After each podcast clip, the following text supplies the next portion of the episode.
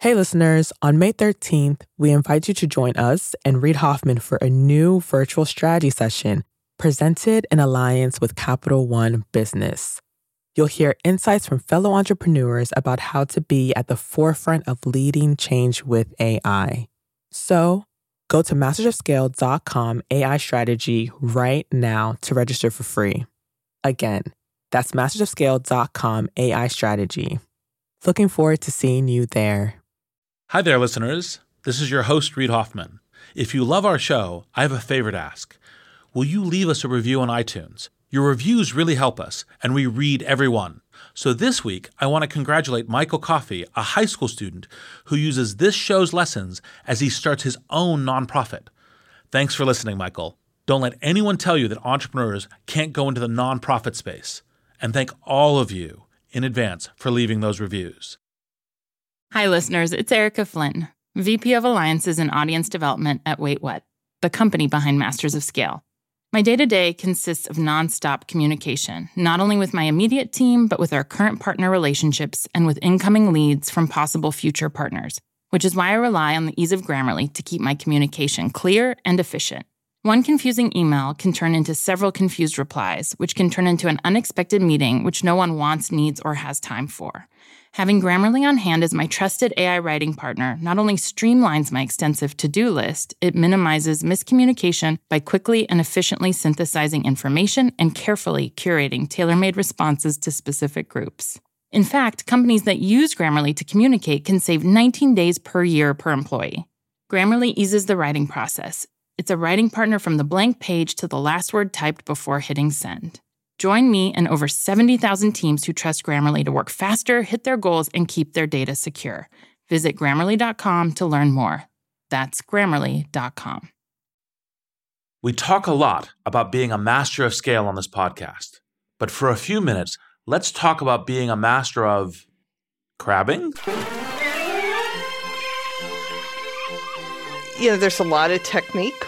I was like a master crabber. I could make sure that my net never cast a shadow so the crab didn't see me coming up behind him and I'd scoop him up.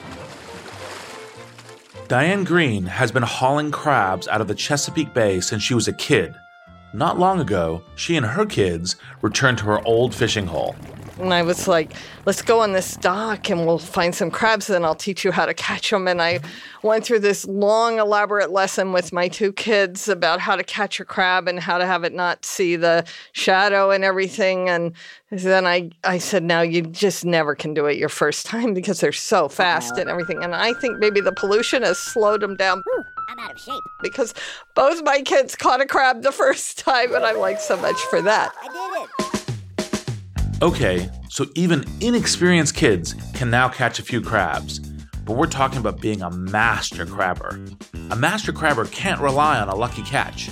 They need the skills to find crabs on unlucky days. In short, they have to think like a crab. Where do crabs tend to congregate? Diane has a tip. They were pretty abundant, particularly on this uh, railroad trestle bridge we had near our house. So, I, you know, we could go along in a dinghy and catch these things and sell them. How do crabs hustle? She's got that covered too. Sometimes when we were on our boat, we would play this game where someone would be up on the very front pulpit and then people would be on either side and they'd call right, left, you know, starboard port. I see one. There's a crab and see if you could catch it while the boat was, you know, moving at about five knots. And once she could steer her boat above a skittish crab, a moving target less than a foot across, she was unstoppable. We could catch, you know, hundreds of them if we wanted and sell them by the bushel and make good money. One thing you should know about Diane she's not just a master crabber, she's also a master of scale. She co founded a company, VMware. If you're outside of Silicon Valley, you may not recognize the name VMware, but their work impacts you every day. They're one of those behind the scenes companies that brought us into the age of cloud computing. If not for VMware, you could argue there would be no cloud, which means no Gmail, no Dropbox, no way to connect your information from any device. VMware is such a big deal, I was surprised to hear our tech savvy producers didn't know about Diane. In my world, she's a household name. VMware hauls in $7 billion of revenue each year. That's more than 10 times the revenue of the entire seafood industry of Diane's home state of Maryland. There's a common thread here between Diane's crabbing days and her scaling days. A scalable idea rarely sits squarely on the path ahead. It's always scurrying off to the left or right, and if you can't get your team to adjust course quickly, it will slip out of sight. I believe scalable ideas often come at you sideways. You got to have incredible talent at every position. It's like this huge push. There are fires burning when you're going home. Can you believe it? Such an idiot. And then you go back to, this is totally going to be amazing. There are so many easy ways. So to know what to do. I have no idea what to do. Sorry, we made a mistake. But you have to time it right. Oops. Working out of a three-bedroom apartment. Stuff that just seems absolutely nutballs. Ten years later, I'm like, well, that's just how you do it. We haven't made just how you do it. This is Masters of Scale. I'm Reid Hoffman, co founder of LinkedIn, partner at Greylock, and your host. And I believe the most scalable ideas often come at you sideways. There's something liberating about this theory. You don't have to have a completely scalable idea from day one. In fact, you can have no idea what your product might look like, or how you'll get to market, or how you'll make money. You might survive so long as you know how to look sideways. And there's an art to the sidelong glance that we'll get to in a moment. But first, I should clarify that sometimes a scalable idea does come at you head on, exactly as you imagined. Jeff Bezos saw the master plan for Amazon clearly laid ahead of him step by step. But visionaries like Bezos are a rare breed. Most entrepreneurs crab walk towards a bigger market and then a bigger one still. And as they move along, the full market will come into view and they'll wonder why they couldn't have gotten there sooner. On today's show, we're going to explore how an entrepreneur can crab walk as quickly and as intelligently as possible. I wanted Diane Greene to share her story because if anything defines her career, it's a series of pleasant surprises. She doesn't have a master plan so much as a big idea and an extraordinary ability to sidle up to it. She has a knack for starting on a small project and leaving behind a lasting legacy. This goes all the way back to her college days. Well, I never, I never kind of had this moment. Oh, I'm going to go try and create businesses. But I'd always built stuff. Like I started the University of Vermont ice hockey team, which is you know big varsity, very well performing women's ice hockey team today. No thanks to me, but I did start it with some friends. My whole life, I was starting things and building things. She spots a need and starts solving for it whether it's a women's hockey team or a new use for some emergent technology. Diane tends to see tectonic shifts in technology before anyone else around her. She doesn't know what role she'll play in the future, but she's so far ahead of the curve that she ends up shaping that future herself. And I think her ability to solve huge problems stems from a particular frame of mind. She doesn't pursue money or fame, a product or a leadership position. She pursues a big abstract idea she has this almost academic detachment from the business world, but that's precisely what makes her so formidable. Diane studied computer science at Berkeley. Her husband, Mendel, teaches computer science at Stanford. They tend to follow research the way that some couples take up tennis or salsa lessons. They learn together. And one day, she and Mendel woke up to a huge idea. Good morning, Mendel. Good morning, Diane. He was giving this sunrise breakfast at, I think it was Mayfield, and I was like, I'm going to that. That sounds pretty interesting because we usually miss each other, you know, on those things. This was a breakfast Diane wouldn't want to miss. She was about to get a glimpse of the future, a huge industry shaking idea. That idea? Server virtualization. If you're not hopping out of your chair with excitement, allow me to explain. When you retrieve emails or open documents or launch an app, your computer most likely fetches the data from a server.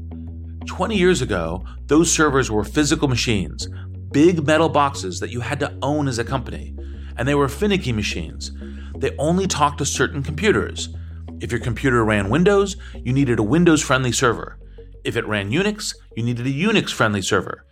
Those servers would sit there idly, waiting for the right device to speak their language. They required constant maintenance and consumed tons of energy. They were like dilettantes, fanning themselves and insisting that the IT team skin their grapes and clean their dishes. But imagine if you could replace all of those layabout servers with one busy machine, a server that could speak to any device. That's essentially what Mendel was proposing one server to rule them all. It didn't even require hardware. In fact, he could add a bit of code to existing servers and get them all talking. As Mendel described how this code might work, it dawned on Diane. Perhaps they could liberate the data and allow it to move freely across servers. All it would take is creating a virtual machine. He was talking about, he goes, you know, you got Microsoft with the Windows basically monopoly, and you have Intel with the basically x86 monopoly. And I could just see him in real time. He goes, What if you could drive a wedge in there? This was the crux of Mendel's research. He was investigating whether he could get these two operating systems to talk to each other, whether you could build a bridge between these two walled gardens. It was anybody's guess how big that wedge could be. And so we drove back, and I'm like, yeah, the virtualization, you know, we should really do this. This is really interesting. I kept saying, you know, I really think this should be brought to market, and I could, you know, help you. And so finally, Mendel and I kept talking, and, and you know, we just kind of realized how horizontal and useful the technology was the more we talked about it. These quiet conversations among colleagues are critical for any idea that comes to you sideways. You ask, Are you seeing what I'm seeing? With each conversation, your own vision gets sharper. The true idea comes into view. And so we asked the grad students, hey, we think we could do a company with this. Would you be interested? We didn't feel that strongly, but we were like, we think there's a real company here, and this is really could be pretty important. It soon became clear that this sideways glance would draw their full attention. But notice how Diane didn't feel that strongly about building a business. She was passionate about an idea. She had a vision of the future, a new virtual machine that could communicate across all devices. We really had a pretty accurate vision of the importance of it and where it could go. Now, did we for a second think we could build a multi billion dollar company? No, that wasn't relevant. Even if it was irrelevant, she had it on her radar. She may not have prioritized building a business, but she didn't want someone else to do it first. And she noticed out of the corner of her eye a growing excitement beyond Mendel's breakfast clubs. His research was gaining attention, unwanted attention. I got this email from him that he had a paper under blind review, but Bill G and Nathan M and Rick R would like to read it. Would that be okay? Did you catch those names? Bill G. That would be Bill Gates, the founding CEO of Microsoft. Nathan M. That would be Nathan Myhrvold, the founder of Microsoft's research department. Rick R. All right, I don't know who that is. But look, once you have Bill Gates circling on your idea, that's an awfully strong indicator that you're on to something. And this raises a crucial point in your sideways journey to scale. You don't just have to look sideways, you have to listen. Fortunately, your ears are on the side of your head. Use them. Your competitors might just be rustling in the bushes, and if you spy a big idea off to one side, you should rejoice for about a millisecond, and then you should sprint. And we're like, huh, really ought to get a patent filed. Diane and Mendel secured a patent, and just in time. As an entrepreneur, you need to know how to read the competition appropriately, whether it's competition from large companies or startups. If you're sailing in a space by yourself and everyone else thinks you're kind of crazy, that's great. Then you actually have time. But if you think your competitors are coming, then frequently it isn't just one, but five or more competitors. Does that mean your shot at success shrinks to one out of five? Nope. The odds are even worse because it's possible that not a single one of you will succeed. You end up in a circular firing squad. Not one of the companies reaches critical mass in customers or talent. You're all scrambling for capital. Investors look at you and all go, hmm. I don't know which one of you to pick, so I won't pick any of you. What? So, as an entrepreneur, you need to see and hear potential competitors as they come at you sideways, and you need to break away from them quickly. It can be the difference between life and death. And here's where I have to tell you something else about Diane. Her ability to read the competitive field is second to none. And I suspect it has to do with the formative years that she spent as a competitive sailor. I suggested this to her as we spoke. As I understand it, you grew up sailing, won championships. Yeah, yeah. I was the women's national champion, actually. Second in the 470 nationals, which was an Olympic class. Yeah. Wow. My father had a sailboat And so we'd go out, and I was steering that boat from the age of two. And the thing about racing, it's it's everything because you have to be prepared. Your boat has to be prepared. The equipment has to be highly tuned. You want to have the fastest stuff, so you're always looking for an advantage with your equipment. And then you have to be practiced. And if you have a crew, your teamwork has to be incredible. And I sailed little dinghies up to, you know, boats with 12 people on it. And then when you go to race in a regatta, you want to kind of have a plan for how you're going to win the regatta, you know, you get out there and, and there's so many variables to evaluate. There's the weather, you know, there's the wind, there's the current, there's the competition and what you predict's going to happen. And then as soon as you start racing, things start changing. Like, well, should I tack? What, you know, should I cover that person? You know, should I really go into the shore like I thought? It looks like the wind's changed and you can't wait around. You got to make a decision instantaneously. And so you're constantly reevaluating and you're constantly getting feedback on whether or not you made a good decision or not. I think it helped me really hone that ability to constantly be looking at information, evaluating it, and making decisions on it.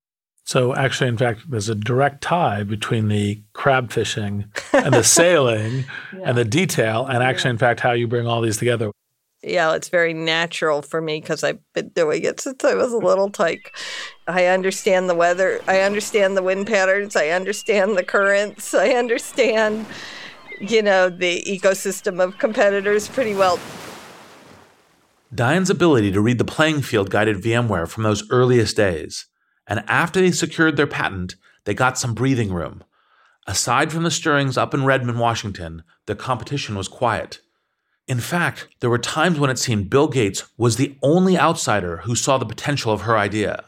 She sometimes tried to explain the idea at parties.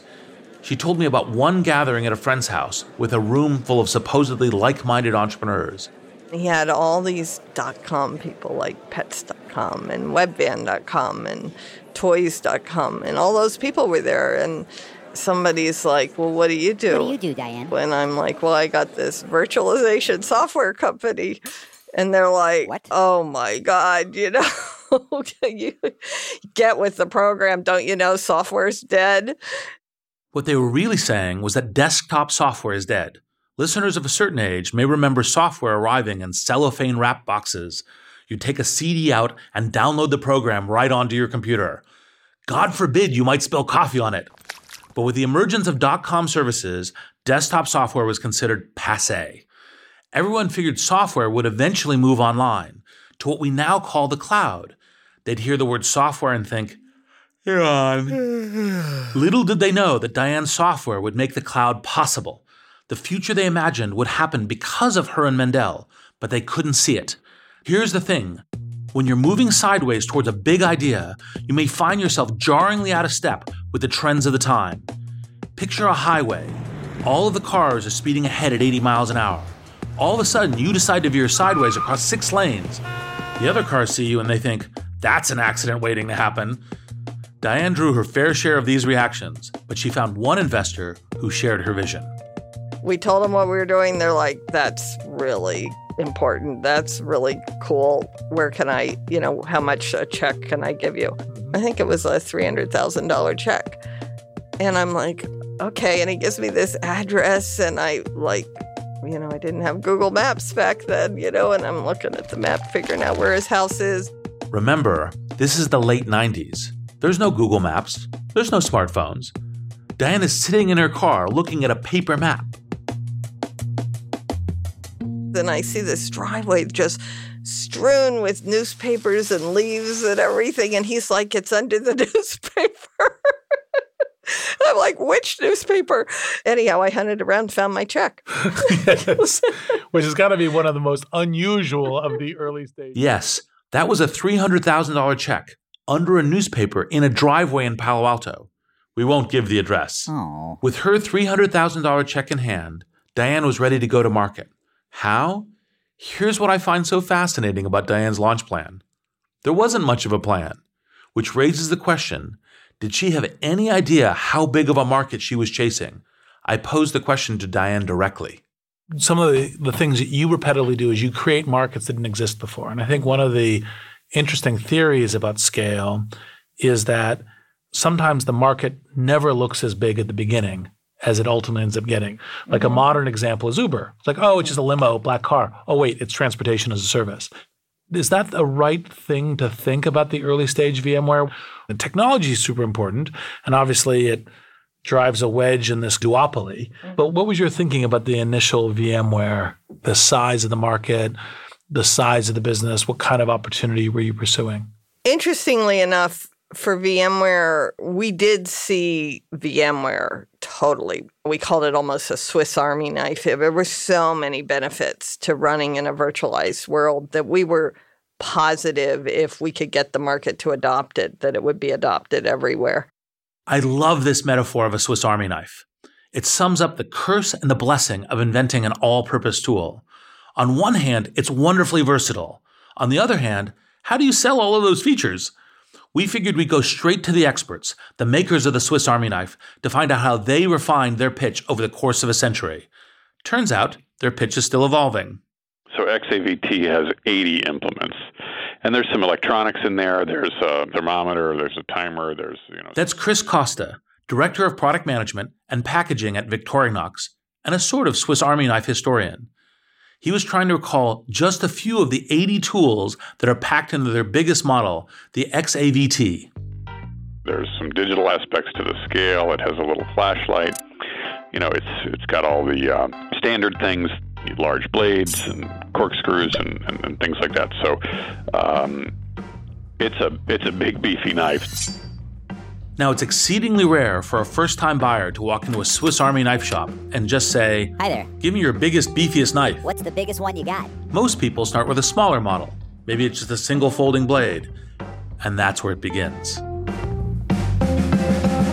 Once it's a first time customer and they've gotten, you know, one of our knives for a gift or something they picked up themselves, invariably they're they're back for more. You know, do you have a knife for this? I am a and, and you know you name it, I cook a lot or I'm a baker or I'm out on my boat you know so they'll come back and, and get more. I always say to people you know you know you never know which one you're going to need till you need it but when you need it and it's it's with you then you have a solution. Hey listeners it's Jodine Dorsey the VP of live events at Wait What the company behind Masters of Scale I am constantly tasked with reaching out to teams across a wide spectrum of professions and the vastly different personalities that go with them. Grammarly helps me quickly shift tones to better communicate what I want to say and saves me valuable time in the process. Our upcoming Masters of Scale Summit event features top tier speakers from CEOs to founders to political leaders Grammarly's ability to produce on brand writing helps me properly prepare for each and every thought leader I interact with on stage. It lets me generate the most exciting specialized content for our audience. In fact, teams that use Grammarly report 66% less time spent editing marketing content, which I've seen firsthand with my summit team. Join me and over 70,000 teams who trust Grammarly to work faster hit their goals, and keep their data secure. Visit grammarly.com to learn more. That's grammarly.com. Let's come back to Diane and her metaphorical Swiss Army knife. She was building tool after useful tool for VMware, and she was certain that someday they would all be used. From the beginning, she had a big vision for what VMware could eventually become we were positive if we could get the market to adopt it, that it would be adopted everywhere. We never were thinking of it in terms of dollars. We were always thinking of it in terms of how many computers can we run on. Now, mind you, there's a lot of revisionist history in the business world. I know entrepreneurs who realized the scope of their vision only after their company scaled. They recall feeling sure footed. They insist the long term vision was always in the back of their minds. But the truth was a lot foggier. Diane is one of those rare entrepreneurs who really believed in her vision from the start. Even when she had no idea how to get there, she insisted to her staff that this idea was huge. The first office manager I hired, who really was kind of my chief operating officer, VJ Ritchie, she came in when we were 10 people. And she still reminds me how I said to her, I said, VJ, this technology is going to run on every computer system in the world someday. There's a power to balancing this sort of exuberance against short term realism. It's not easy to inspire your team absent a clear path. Believing in this vision and selling it is an essential part of the entrepreneurial crab walk. Because if you really sell it, your team will stick around even as you push them all to drop what they're doing and move sideways. And you have a lot of sidestepping ahead of you as you embark on the most critical journey for a young company to search for your first users and establish your first market. How did you start building your go to market? you start throwing spaghetti at the wall. No, we, uh, yeah, we were trying everything. On her first attempt, Diane reached out to IT teams and promised huge savings on servers. The response from customers? Total disinterest. It was the 90s, the first dot com boom. Who needed savings? They didn't feel the need to have efficiency. So we were really having a rough time explaining the benefits of this to them. So Diane started selling her idea to fans in the oddest places. We noticed the bulk of our first customers were college professors. They were physicists and chemists and and and so that was our joke. VMware, it's not for everybody. You got to be a college science professor. College science professors, not exactly a scalable market. But sometimes discovering your customer base can be as random and unexpected as discovering the product itself. Luckily for Diane, and unluckily for everyone else, the dot com bubble burst. Suddenly, struggling companies showed up at her door in search of savings. A lot of companies started discovering they didn't need to buy new servers if they bought VMware. So then it was really uh, almost uncanny, but we had several of our biggest customers had declared bankruptcy. And then when this happened, we, oh, VMware, it's not for everybody. You got to go bankrupt to appreciate it. it's one thing to sell the idea of savings to crash strapped professors and companies. What about the rest of the Swiss Army knife? Here, Diane faced another hurdle. Customers were willing to dip a toe into a wild world of virtual machines, but it was a newfangled technology. What's a virtual machine anyway? It sounds like something that could wipe out all of your company's data in a virtual nightmare. Diane recognized the problem. So initially, we were reasonably smart about it, where we said, look, nobody's going to run their server on this. You know, they're not going to trust it to run their, er, all their mission critical. It was clear that companies weren't going to thrust their core business into a new, untested product. Rather than sell the whole Swiss Army knife, she focused on the most pressing use case. It was as if she said, Forget the blade, the scissors, and the screw. Let's just sell the tweezers. In her case, she picked a teeny group of potential users, Linux developers. There was a teeny group of developers who just loved the Linux operating system, but they hated the way Linux wouldn't play nice with the dominant operating system, Windows. Diane felt their pain. And where is the biggest pain point? Well, it's all these Linux developers that have to run Microsoft Outlook for their mail and so they have to have two machines. Well, we fix that. Now, you don't have to know a thing about Linux developers to appreciate this twist of the story. Turns out that Diane Greene had marketed a tool to one of the fastest growing professional groups in Silicon Valley. Linux developers were all the rage. They took off like a grassroots geek movement. Some VC called me up and he's like, How did you know? You know, that Linux was going to take off and you were the perfect tool. I'm like, we had no idea Linux was going to take off. We just knew it was the perfect first market for us. And also, we knew they were really technical users, so they'd be more adventurous. And so that's where we started.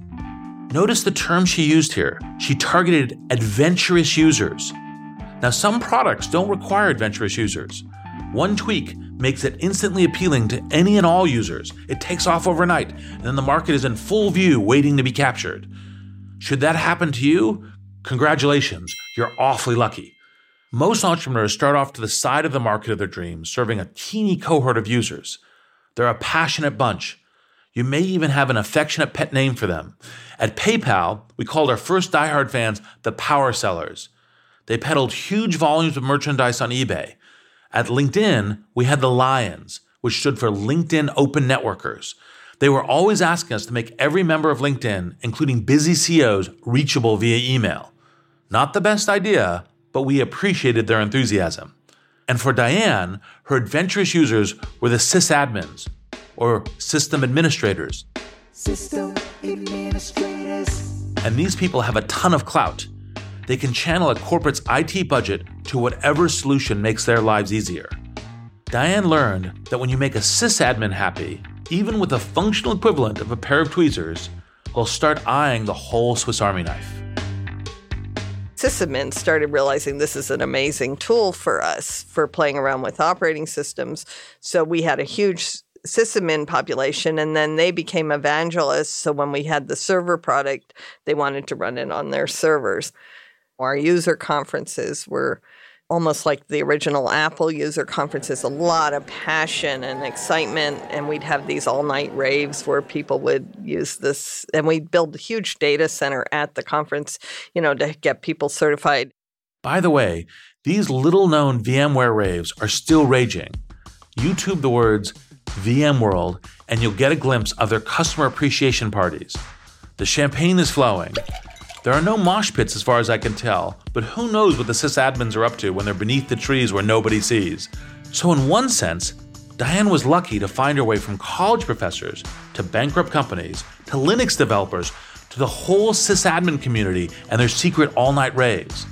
But there's a hidden logic to her sideways journey. It comes from a question that Diane posed earlier. It's a fantastic question to ask about your users. Where is the biggest pain point? It's a time tested path to scale. Set aside for the moment your fantasies about what your product might become and sidle up to the users who need part of it right now. The more indispensable you are to these users, the more receptive they will be to your larger pitch. And before long, you too can sell the whole Swiss Army knife. We were on a track to do 100 million, growing over 100% a year, highly high margin. In 2003, from this position of strength, Diane and her partners sold VMware to EMC for $625 million. Five years later, Diane stepped down as CEO. In 2012, she joined Google's board of directors. But every once in a while, she had this nagging thought. As massively as VMware scaled, she was convinced it could have been bigger. She was still looking sideways to the market they had left behind. That market eventually became known as the cloud. We called ESX Server ESX Server because it was Elastic Sky. The ES and ESX is Elastic Sky. So we, you know, and this is long before anybody had coined the term cloud. So you could imagine the pivot would have been to say, okay, now there's a cloud with VMware, right? And then that would have been a much bigger market than we'd ever dreamt of. But we did dream of the market that it has. So, in layman's terms, the opportunity she's describing here is this Look, we got customers to move their information to these virtualized machines. We could have convinced developers to write apps directly to those machines. That means we don't have to worry about software. We don't have to worry about devices. We don't have to worry about end users installing updates. All of the computing moves to the cloud. She even had the language right Elastic Sky. It was quite an opportunity. I've heard investors and entrepreneurs talk like this before. They'll say things like, I had all the right ideas for breakthrough technology X. I was just a little early before the technology, but I had the idea. And sometimes that's true. In Diane's case, I think it's absolutely true. You could reasonably argue that the cloud exists because of Diane. She built the bridge and got everyone into the ether. But here's the thing about Diane she doesn't let a big idea languish. To this day, she's pivoting towards that big opportunity. The idea came at her, as you might expect, sideways.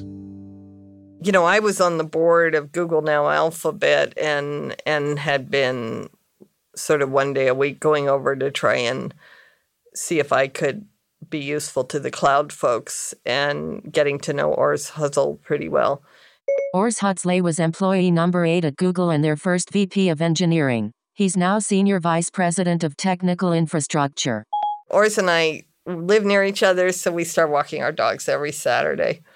Now our dogs are so old, we have to walk almost without our dogs. Or if we walk with our dogs, we can't go very far. That's how long we've been walking our dogs. So I was like, you really got to bring in someone to run the cloud business. This thing is happening. Google really needs to play in this space and they were being really choosy and they were constantly saying oh we think it needs to be you and i thought it was just them being nice to me and i was like yeah sure and actually we found someone that i thought was really smart I thought they were going to hire him and basically what happened i was at a board meeting and i was like sundar did you hire him and he's like no we decided not to and it was at that point, I was just like, maybe I should do this. So they were like, good. And so then we started a discussion. That discussion led Diane to her newest position, Senior Vice President of Google's Cloud Division. She agreed to lead Google's charge into the cloud on one condition. I didn't sign up for it unless they were going to let me merge sales, marketing, and engineering into one group because they were in completely separate, under separate management. And once again, Diane is incredibly bullish on Google's market opportunity. She argues that Google has hardly even begun to tackle this market. Gmail, Google Docs, and Google Drive, that's only the beginning. Once you draw whole organizations into the cloud, it opens up unfathomable opportunities. Once again, she has a Swiss Army knife in the making. But now we could uh, serve every company in the world in every geography and every type of organization. And so it wasn't very hard for people to get excited about that because it was this huge expansion of the impact we can have.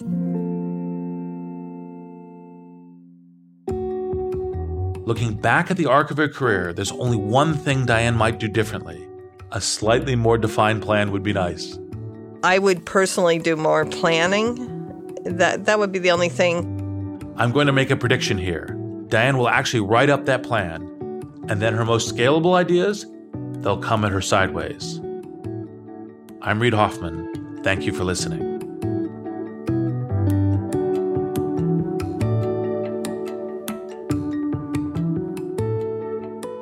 Next week on Masters of Scale, Slack CEO and co founder Stewart Butterfield shares the human side of a daring pivot. But man, that is it is so hard because the job of a CEO is often just to come up with a story that enough people believe that you can make something happen in the world. And you have to convince investors, and you have to convince the press, and you have to convince potential employees, and you have to convince customers. And I'd done a lot of convincing of people, you know, a lot of convincing of people to come work on this project, to leave whatever thing they were working on before, um, quit their job, um, get paid poorly in exchange for equity in something that just didn't work. Masters of Scale is a Wait What original. Our executive producers are June Cohen and Deron Triff. Our producers are Dan Kedmi, Chris McLeod, Jenny Cataldo, and Ben Manila. Our supervising producer is Jay Punjabi. Original music and sound design is by the Holiday Brothers.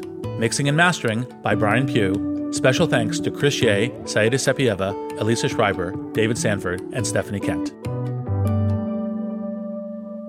Visit mastersofscale.com to find the transcript for this episode.